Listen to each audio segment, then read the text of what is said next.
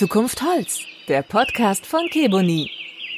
Die Materialwahl spielt eine entscheidende Rolle für das Ergebnis. Das gilt für den Terrassenbau genauso wie für Fassaden. Wie Sie die richtige Entscheidung treffen, ist dieses Mal eines unserer Themen. Herzlich willkommen zu Zukunft Holz, dem Podcast von Keboni. Ich freue mich über eine weitere Episode mit Thomas Wilper aus Münster. Er ist bundesweit als Holzsachverständiger im Einsatz und erstellt Gutachten für Gerichte. Wenn er sein Wissen nicht bei Seminaren an Architektenkammern und Bildungseinrichtungen weitergibt, fließt es maßgeblich in Regelwerke mit ein. Dazu übernimmt Thomas Wilper die Planungsleistung für öffentliche Bauprojekte. Herzliches Hallo, Thomas Wilper. Ja, guten Tag. Herr Wilper, woran kann man gute Anbieter von neuen Materialien wie etwa Keboni erkennen?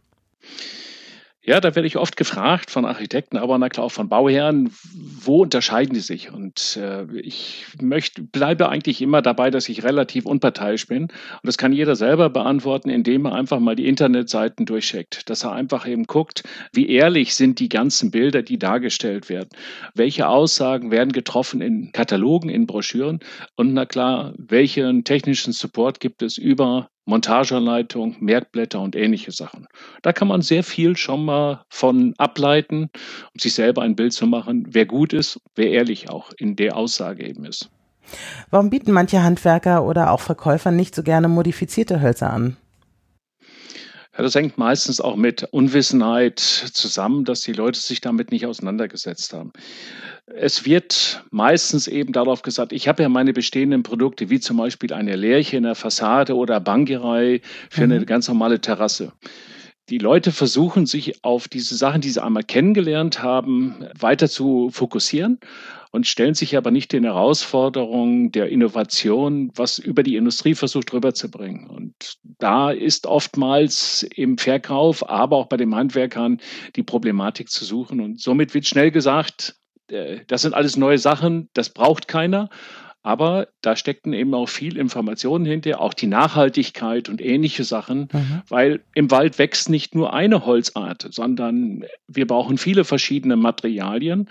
Und dazu ist na klar auch gerade die Modifizierung ein wichtiges Thema, um Hölzer langlebig zu gestalten, zu produzieren und dementsprechend na klar auch für den Endkunden ein gutes und geeignetes Produkt zu haben. Welche Vorteile haben denn die Kunden davon?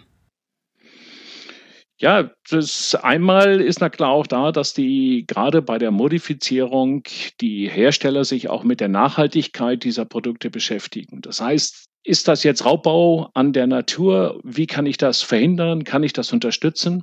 Und äh, da muss man eben auch sagen, sind diese neuen Produkte oder eben auch innovative Produkte eigentlich ein wichtiger Punkt, was jeden angehen sollte. Das war jetzt der Part, was die Materialien angeht. Das ist ja nur ein wichtiger, sage ich mal, eine wichtige Säule. Was sollte denn bei Fassaden zum Beispiel bei der Planung beachtet werden? Ja, der Trend momentan ist, na klar, auch äh, moderne Bauweisen zu haben. Also nicht die Optik von Blockbohlenhäusern. Das heißt, ähm, es wurde immer waagerecht äh, Fassaden eben montiert, was diesen Charme eines Blockhauses hat. Mhm. Aber das wird in der Architektur so nicht mehr gewünscht. Also wird versucht, eben gerade in die senkrechte äh, Montage zu gehen bei einer Fassade. Und da ist gerade in den letzten Jahren sehr verstärkt die offene Fassadenverkleidung gewünscht worden von Architekten. Sie sieht da klar eben auch sehr gut aus, wird auch oftmals gerade im Objektbereich vor ähm, bei Schulen, bei Gebäuden in den Bereichen so eingesetzt, dass man vor den Fenstern sogar eine Verschattung wie ein Jalousieobjekt mhm. mit eben Holz macht. Und da sind da klar die modifizierten Hölzer auch traumhaft gut einzusetzen, weil die sich wenig verziehen. Aber entscheidend ist, dass genau diese senkrechte Fassadenverkleidung offen mit Rhombusleisten oder Rechteckleisten mhm. aus den Regelwerken rausgenommen worden ist. Warum? Das ja, das hat auch ein bisschen was damit zu tun, wie man die anderen Produkte, die man nicht sieht, wie zum Beispiel eine Unterkonstruktion, wie man die gestalten kann. Und da ist es dann eben, dass man hier bei der Unterkonstruktion ein tragendes Bauteil hat mhm. und dementsprechend nur Produkte einsetzen darf, die eine Zulassung haben, also eine allgemeinbaufsichtliche Zulassung oder sich bewährt haben. Und dann ist man ganz schnell eben bei einer Fichte-Tanne-Unterkonstruktion, die statisch gesehen gerechnet werden kann. Mhm Und somit äh, ist aber dieses Produkt, weil es nicht so dauerhaft ist, eigentlich der kritische Punkt.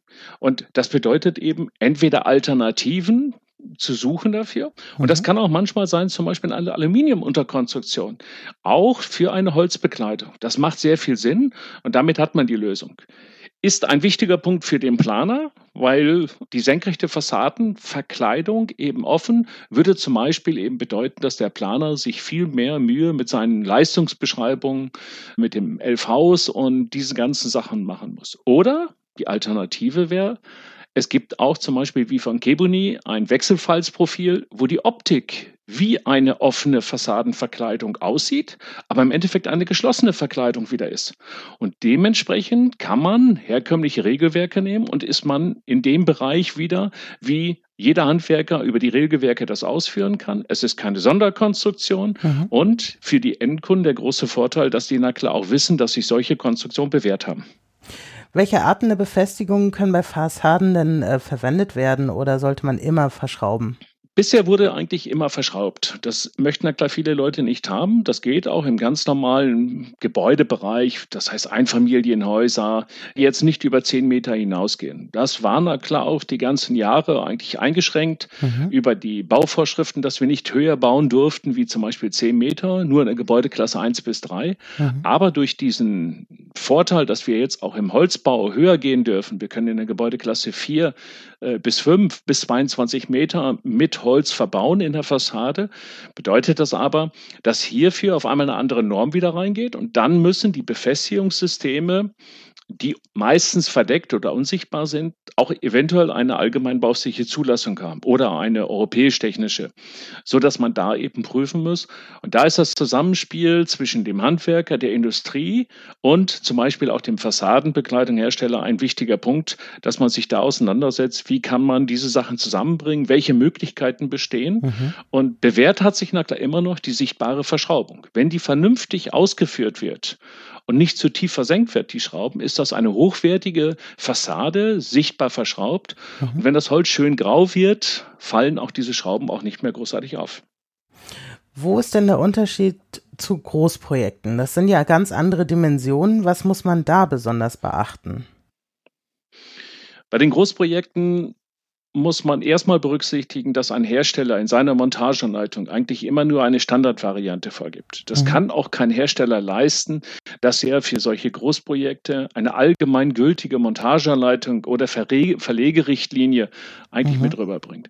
Das heißt, diese Spezialitäten, die beim Objekt da eigentlich sind, was Anschlüsse angeht, was die Konstruktion, auch der Mix mit anderen Materialien eben angeht, mhm. stellen eigentlich den Ausführenden und dem Planer äh, vor Herausforderung. Keine Herausforderung Herausforderung insofern, dass das unlösbar ist, sondern dass man einfach nur eben schauen muss, welche geeigneten Konstruktionen muss ich dafür wählen? Mhm. Habe ich zusätzliche Sachen, Bauvorschriften wie zum Beispiel Brandschutz oder den Windzug zu berücksichtigen.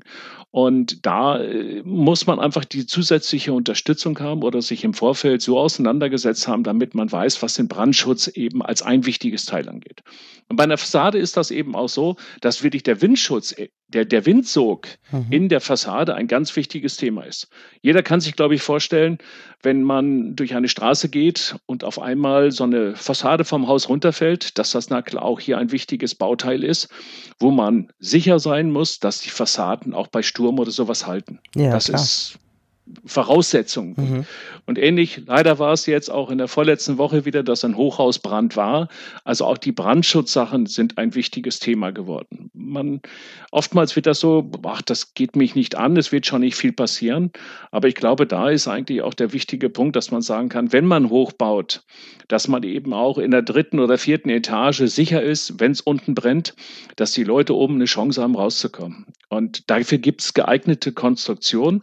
Und das ist dann eigentlich bei den Großprojekten Projekten die Herausforderung, dass man mit solchen Sachen versucht, eine Lösung zu finden. Und das sind alle Beteiligten gefordert. Das heißt, ob das der Ausführende ist, ob das der Bauherr eben ist, mhm. der na klar endgültig entscheiden muss, äh, welche Konstruktion möchte er, wo liegt der besonderen Wert drauf.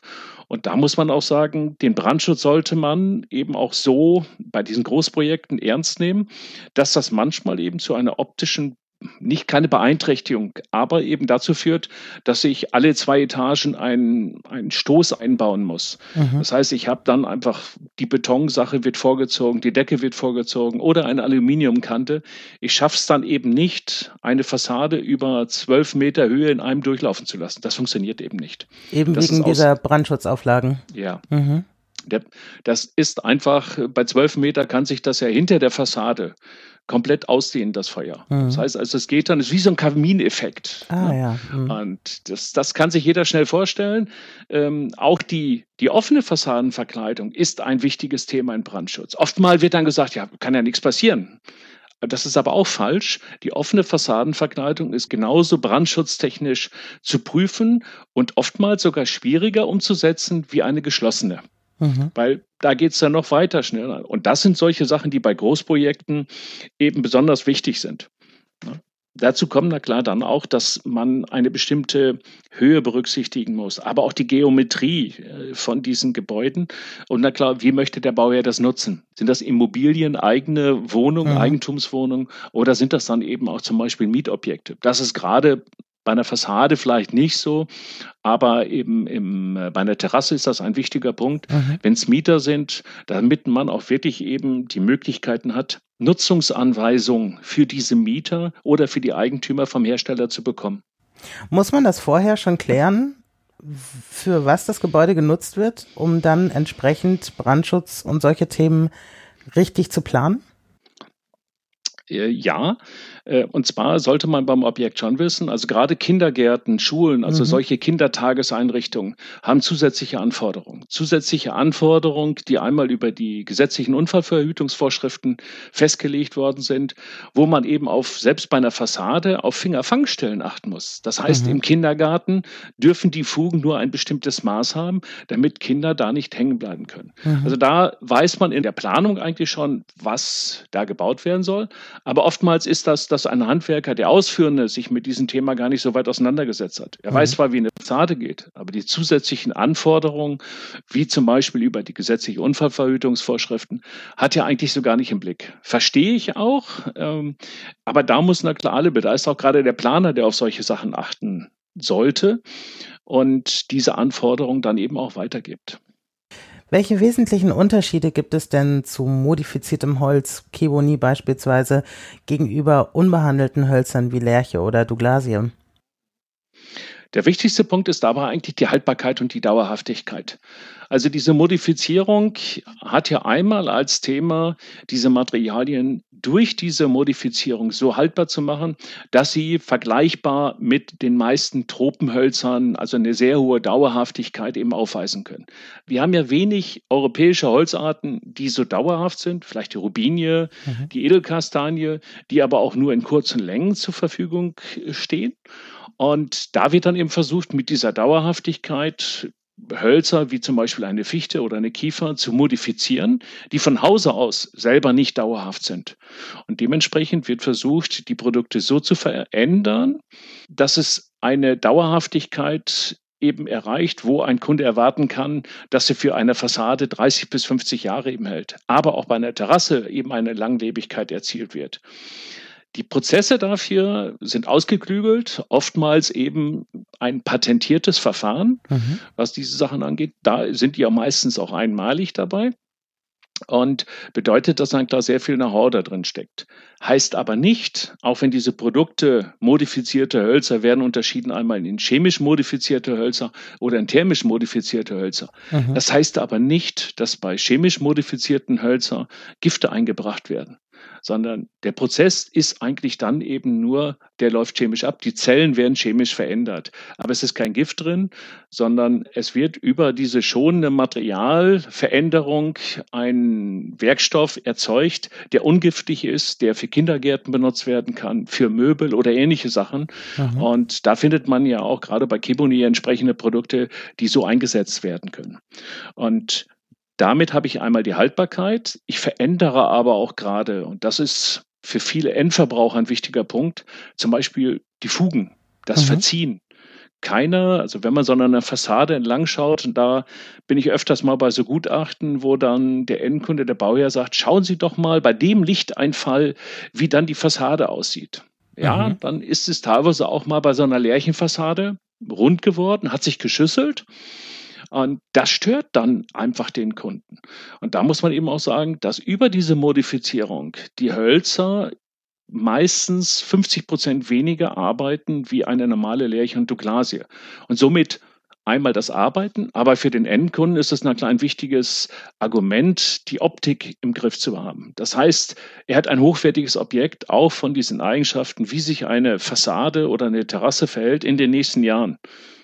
Kann man was gegen so eine Verschlüsselung tun oder hat man dann eigentlich ist es dann schon durch? Ist dann der Prozess des Veränderns so weit schon eingetreten, dass man vorher hätte was machen müssen und es dann jetzt zu spät ist? Also wenn, sollte man das im Vorfeld machen. Das mhm. heißt also, äh, wenn es einmal passiert ist, dass eine Fassade oder eine Terrasse geschüsselt ist, dann mhm. kann ich nichts mehr machen. Mhm. Dann ist es vorbei. Ähm, oftmals hängt das auch damit zusammen, dass vielleicht die Hölzer zu feucht waren beim Einbau. Mhm. Ähm, auch da gibt es festgelegte Werte über die Regelwerke, wie hoch die Einbaufeuchte sein darf, wenn ich eine Fassade zum Beispiel verbaue, montiere. Das heißt nicht das, was das Lieferprodukt angeht, sondern der Handwerker muss selber darauf achten, welche Einbaufeuchte er hat. Damit kann ich eine ganze Menge verbessern. Mhm. Aber wie ich beim letzten Mal ja schon sagte, wir haben immer mehr klimatische Einflüsse, wo sich mhm. vieles eben ändert. Das heißt, äh, die extremen Trockenheit, die wir haben, führt schon schnell dazu, dass ein Holz auf einmal 10, 12 Prozent Holzfeuchte nur noch hat. Und das ist eher 8 Prozent so im Innenbereich. Dann wird schon schüsselig. Und dann ist der Verzug da und den können Sie nicht mehr verändern. Mhm. Nein, das ist leider. Also können es demontieren und noch eine Leiste einbauen, aber ich glaube, das will auch keiner dabei. Ja. Warum sind diese modifizierten Produkte teurer? Es, es wird ja versucht, über die normale Holzart wie eine Kiefer eine Modifizierung eben umzusetzen. Das bedeutet einmal auch dabei, dass die Hölzer einen speziellen Einschnitt zum Beispiel bekommen, eine besondere Qualität. Mhm. Das heißt, es wird nicht einfach jetzt ein Kubikmeter Fichte oder Kiefernholz genommen, wird dann eben modifiziert und über diesen Prozess habe ich dann das fertige Produkt. Das funktioniert leider nicht so, sondern es bedeutet, ich habe meistens spezielle Einschnitte, ich habe eine bessere Qualität, die ich von dem Rohstoff her für diese Modifizierung reinnehme. Das geht um die Äste, es geht aber auch um das Einschnitt, dass zum Beispiel Verschüsselungen nicht so auftreten, dass mhm. Spannungen eben vermieden werden. Und da ist zum Beispiel eben auch, dass äh, auch bei der normalen Kiefer, eine nordische Kiefer, eben besondere Qualitäten eingesetzt, kleinastige Ware ähm, und solche Sachen. Und das führt dann dazu, dass der Hersteller im Vorfeld diese Ware mehr aussortieren muss. Mhm. Äh, ein zusätzlicher Arbeitsgang, selbst mhm. wenn er diese Ware zukauft, muss er diese Ware, also das Schnittholz zukauft. Meistens schneidet nicht jeder selber seinen Baum ein für die Modifizierung Hölzer, sondern er nimmt von anderen Sägewerken da ein Produkt was er für diese Modifizierung eben einsetzt, muss das eben nachsortieren oder eben Top-Qualitäten kaufen. Das ist der eine Grund, wo man sagen muss, äh, es muss eine besondere Qualitätsauswahl schon genommen werden. Und das ist auch gerade zum Beispiel bei der Keboni Clear, ist eine astfreie Ware. Und mhm. da muss man eben auch sagen, die ist klar schon schwerer zu bekommen und bedeutet eben auch versuchen, selbst wenn man das selber nicht verkauft, aber man muss immer im Blick behalten, was wird mit dem normalen Produkt, wo Äste drin sind, zum Beispiel eben auch gemacht. Das heißt, es ist jetzt nicht nur ein Markt, wo man sagen kann, ich habe die modifizierten Hölzer, sondern ich muss eben auch schauen, was passiert mit den restlichen Materialien der Bäume? Wo werden die eingesetzt? Mhm. Wo ist mhm. eine andere Abnahme dafür? Dass man solche Sachen eben auch berücksichtigt. Das heißt, es ist eine gänzliche Betrachtung für die Hersteller, nicht nur Spezialitäten einzukaufen, sondern auch eben zu versuchen, wo geht das andere rein. Das bedeutet na klar auch dann bestimmte Dimensionen festzulegen für solche Produkte. Ist zwar schön, wenn man in der Planung eben hat, dass man ein, eine besondere breite Diele hätte oder eine Fassadenverkleidung, aber das Produkt, was sonst angeschnitten wird, wird nirgendwo anders für eingesetzt. Also ich sage mal ganz einfach, Kibuni könnte na klar auch eine 300 Millimeter breite Fassadenbrett herstellen, mhm. aber das Problem ist, diese, das Rohmaterial dafür zu bekommen. Und somit muss man eben ganz klar auch bei der Modifizierung eben im Blick behalten, wo gehen die anderen Materialien, was sind gängige Dimensionen und das bedeutet na klar auch für jeden Planer, dass er bei der Modifizierung sich an Standarddimensionen halten sollte. Keine mhm. Sonderkonstruktion Konstruktion. Dann wird es noch teurer. Mhm. Also das heißt, die Kosten gehen eigentlich auch davon eben aus, beziehungsweise zurück, wenn man eben auf Standarddimensionen geht, keine Sonderanfertigung nimmt, weil das ist immer für jeden Hersteller sehr schwer.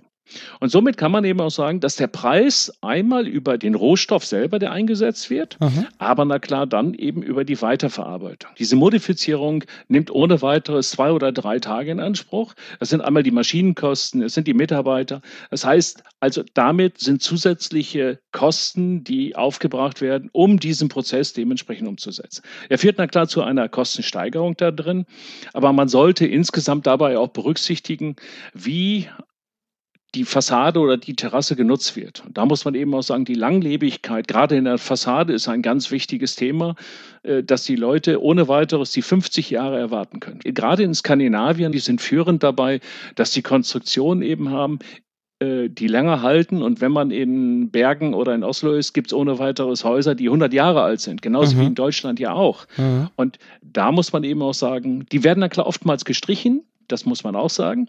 Aber das möchte kaum einer. Das heißt, heutzutage möchte ein Kunde lieber eine Fassade haben, die langlebig ist, 50 mhm. Jahre hält, ohne dass er eben ein Streichen oder ähnlichen dauerhaftes Pflegen eben vornehmen muss.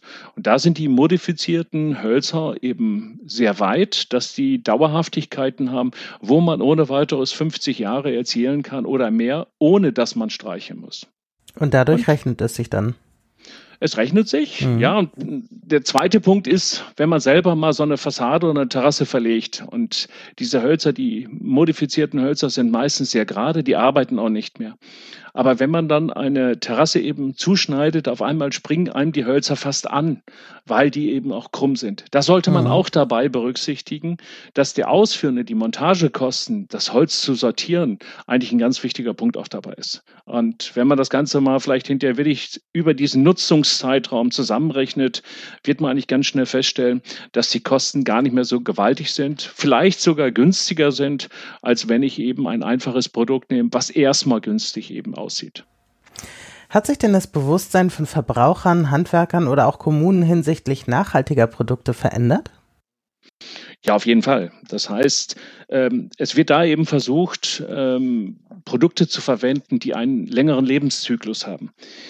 Die Nachhaltigkeit ist eindeutig der Trend, aber nachhaltig bedeutet ja eben auch, dass die Nachhaltigkeit nicht nur eben auf das Produkt, also die Herstellung oder wo es eben herkommt, also sprich zertifiziertes Holz, FSC mhm. oder PFSC, äh, darum geht, die Ressourcen, dass Wälder wieder gepflegt werden, dass kein Raubbau betrieben wird aber es ist na klar auch darum, dass bei dieser Nachhaltigkeit auch die Leistung, die der Handwerker erbringt, eine Nachhaltigkeit eben ausstrahlt. Und das heißt, jeder Fehler, der eingebaut wird, ist ein Fehler zu viel und kann dazu führen, dass es eben vorzeitig ausfällt, selbst wenn das Produkt eben sehr langlebig ist. Und darum ist die Nachhaltigkeit für Kommunen, äh, für den Endverbraucher, für den Bauherrn ein ganz wichtiges Thema. Mhm. Aber so sollte sich auch ein Handwerker mit diesem Thema auseinandersetzen, damit man eben selber überlegt, welche Arbeit muss ich vielleicht zusätzlich erledigen oder reinzustecken, damit ich noch eine größere Langlebigkeit, also sprich Nachhaltigkeit für dieses Objektes erzielen kann. Und da geht na klar auch oftmals der Weg dazu, dass gerade im kommunalen Bereich äh, keine Kommune mehr akzeptiert, dass Tropenholz eingesetzt wird. Mhm. Also das ist verstärkt festzustellen. Die haben aber gleichzeitig das Problem, dass eine Kommune na klar auch wissen muss, sie können nicht andauernd wieder eine Baustelle aufmachen. Das heißt, wenn man eben davon ausgeht, dass ein Lebenszyklus für eine Lärche zwischen sieben und äh, zwölf Jahren liegt bei einer Terrasse, mhm. Äh, möchte aber der Bauer, die Kommune nicht nach sieben Jahren wieder alles eben anfangen, wieder neu aufreißen, solche Sachen dran gehen. Ja, also da kommt zu der Nachhaltigkeit eben auch dazu, dass äh, da die Tropenhölzer ausgeschlossen werden mhm. und es gibt wenige Alternativen. Und da muss man eben auch sagen, die Akzeptanz von nachhaltiger Bewirtschaftung ist ein ganz wichtiges Thema, was auch jeder Ausführende auch sich selber mal anschauen sollte und über dieses Thema mit den Bauern sprechen sollte. Welchen zusätzlichen Service kann ein Hersteller denn für die Planer und Ausführenden bieten? Da gibt es vieles, was für die für alle Beteiligten eben wichtig sind. Das ist einmal der technische Support. Ähm, wie ich vorhin ja auch schon sagte, dass wir bei Großprojekten besondere Anforderungen haben. Das geht dann eben auch so weit, dass man sagen muss, ähm, welche Großprojekte sind woanders gelaufen, mhm. ähm, was waren da die Herausforderungen und wie ist zum Beispiel der Brandschutz in der Stadt München geregelt worden oder in Hamburg, in Berlin. Das heißt, man muss einfach versuchen, auch solche Sachen so aufzubereiten, dass ich für alle gut zugänglich das Ganze regle. Und da gibt es dann da klar eben Spezialisten, die dementsprechend den Wissensstand haben, die solche Sachen umgesetzt haben mhm. und dann versuchen, diese Sachen eben auch den Beteiligten rüberzubringen. Ob das der Planer ist, ob der Handwerker. Und ich habe sehr oft erlebt, dass versucht wird von Ausführenden, ich weiß das nicht, äh, dann ist das schon wohl so richtig. Und das ist ein falsches Denken. Also es ist kein Problem heutzutage auch wirklich nachzufragen. Und mhm. da sollte man beim Hersteller nachfragen und der Hersteller bietet dann einen technischen Support oder hat dann dementsprechend die Leute, die diesen technischen Support eben anbieten. Und das gilt na klar auch so weit über den Support, dass zum Beispiel eben auch ähm, Leute eben wissen sollten, was ist mit anderen Produkten, die eingesetzt werden, die Vergleichsprodukte, die da eben mit reingehen. Und das geht na klar auch so weit, dass ein Hersteller zum Beispiel anbieten sollte, die Profi-Handwerker. Also es wird wichtig sein, damit Hersteller auch dementsprechend Spezialisten haben, mhm. die nicht unbedingt selber angestellt sind in dem Unternehmen, aber die sich mit diesen Produkten sehr gut auskennen. Und ich glaube, das ist eben wichtig. Ich habe mich auch spezialisiert auf Terrassen und Fassaden. Äh, mhm. Ich könnte na klar auch den Fußboden übernehmen, aber ich bin kein Spezialist da drin. Und so ist das eben auch, dass ein Handwerker, der eine Fassade ausführt, sich dementsprechend mit diesen Produkten auseinandersetzen sollte. Und da Dafür wäre es wichtig, dass ein Hersteller Profischulung anbietet. Das heißt, ähm, das sind Profis, die auch wirklich zu dem Thema Brandschutz, Windzug, einen mhm. Architekten oder einen Bauherrn beraten können. Und wenn ein Architekt hat oftmals diese Problematik, er muss viele Baustellen, also viele Produkte auch eben kennen. Er muss sich weiterbilden, Ganz klar, Architekten haben die Pflicht, sich weiterzubilden. Die müssen Punkte eben haben. Und das sollte man eigentlich auch für diese Handwerker eben mit ansetzen, dass Handwerker sich auch weiterbilden müssen. Und das bedeutet dann eben, wenn ein Hersteller sagt, ja, ich kann diesen Handwerker empfehlen, bietet er Schulung dafür an. Und das sind dann eben zertifizierte Handwerker von dem, von dem Hersteller. Mhm. Und das würde ein Hersteller über diese Profischulung eben weiterbringen. Und dann kann er dementsprechend äh, auch mal sagen, als Ausführender, lieber Architekt, halt stopp, ist zwar gut, aber lass uns das doch so machen, dann wird es noch besser oder hält noch länger und wir haben keine Probleme mit Wasserablauf in der Fassade, dass die Putzfassade verschmutzt oder beim Schwimmteich, dass das Wasser sich verfärbt für den Koi und ähnliche Sachen. Und dazu kommen na klar auch, dass man auch vernünftige Muster bekommt, repräsentative Muster, Handmuster, äh, vielleicht auch solche sogar, die vorvergraut sind mhm. bei solchen Produkten. Sie geben ja selber Schulungen, auch an Architektenkammern und anderen Bildungseinrichtungen. Spüren Sie da ein Interesse auch von Handwerkerseite, dass die tiefer ins Wissen reinkommen wollen? Genau das, was Sie angesprochen haben? Oder ist es mehr wirklich auf Architektenseite? Also architektenmäßig ist das eigentlich schon deutend mehr, wo mhm. man eben sagen muss, bei den Architekten ist eine Verpflichtung da, dass sie sich weiterbilden an mhm. den Architektenkammern. Das stelle ich eben schon fest bei meinen Seminaren. Die Säle sind zu dem Thema neue Materialien, modifizierte Hölzer mhm. grundsätzlich eben voll.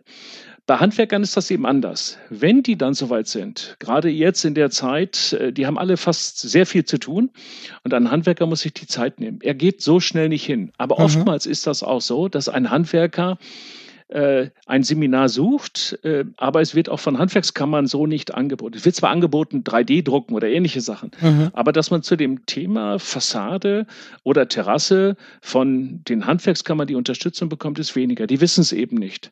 Aber wenn Handwerker dann dazugehen, dann stelle ich schon fest, dass sie einfach sagen, ja, ist doch ein bisschen länger her, dass mhm. ich das in meiner Ausbildung gelernt habe. Mhm. Oder teilweise auch sagen, das haben wir gar nicht durchgesprochen. Da habe ich einen kritischen Fall, wo zwei Handwerker, die frisch von der Meisterschule waren, zwei Jahre das Unternehmen selber führten und dann eine große Dachterrasse in einem Gebäude gemacht haben mit 160 mhm. Quadratmeter. Und die haben es ausgeführt äh, nach bestem Wissen und Gewissen, also für die schon eben sehr gut, aber trotzdem führte das hinterher zu einem Schaden und ich war der Gutachter und musste dann eben auch den Leuten beibringen, ja, das ist nicht so optimal. Ich versuche eigentlich unterstützend, also nicht so nach dem Motto, du, du, du, mach das nicht normal, sondern versuche auch zu erklären, warum das eben passiert ist. Mhm. Und dann sagten sie, Herr Wilper, Schade, warum haben wir das denn nicht gelernt? Wir sind vor zwei Jahren fertig geworden mit der Meisterausbildung und es hat uns keiner gesagt. Wo können wir ein Seminar besuchen, speziell für diese Themen Fassade und Terrasse? Das heißt, diese haben sich eigentlich fokussiert auf das Thema modifizierte Hölzer, war das sogar dabei, mhm. dass sie sich in die Terrasse eingesetzt haben, aber eben auch sagten, das ist das typische Großprojekt, wo ich eigentlich mehr Wissen haben muss. Und da ist das Thema na klar auch dass zum Beispiel die Regelwerke diese modifizierten Hölzer rausgenommen haben aus den Regelwerken mhm. und somit ein Handwerker dasteht und das Wissen gar nicht hat. Und das ist na klar auch da, wo die Hersteller mit dabei sind, Referenzobjekte so aufzubereiten, dass mehrere Handwerker, also ihre treuen Handwerker, sage ich mal so, ähm, die dementsprechend auch solche Sachen verarbeiten, dieses Wissen haben von Referenzobjekten. Wie hat es funktioniert und ähnliche Sachen. Also eine bessere Dokumentation dann ja, eine bessere Dokumentation, also nicht nur ein schönes Bild mhm. von so einem Objekt, sondern auch in die Details reingeht. Wie kann man sowas eben lösen? Wo sind die Tricks? Mhm. Und für den Bauherrn ist das ja klar eben auch ein wichtiger Punkt, weil umso fitter die Leute sind, können die na klar auch schneller arbeiten, mhm. bedeutet eben auch, die können die Kosten senken.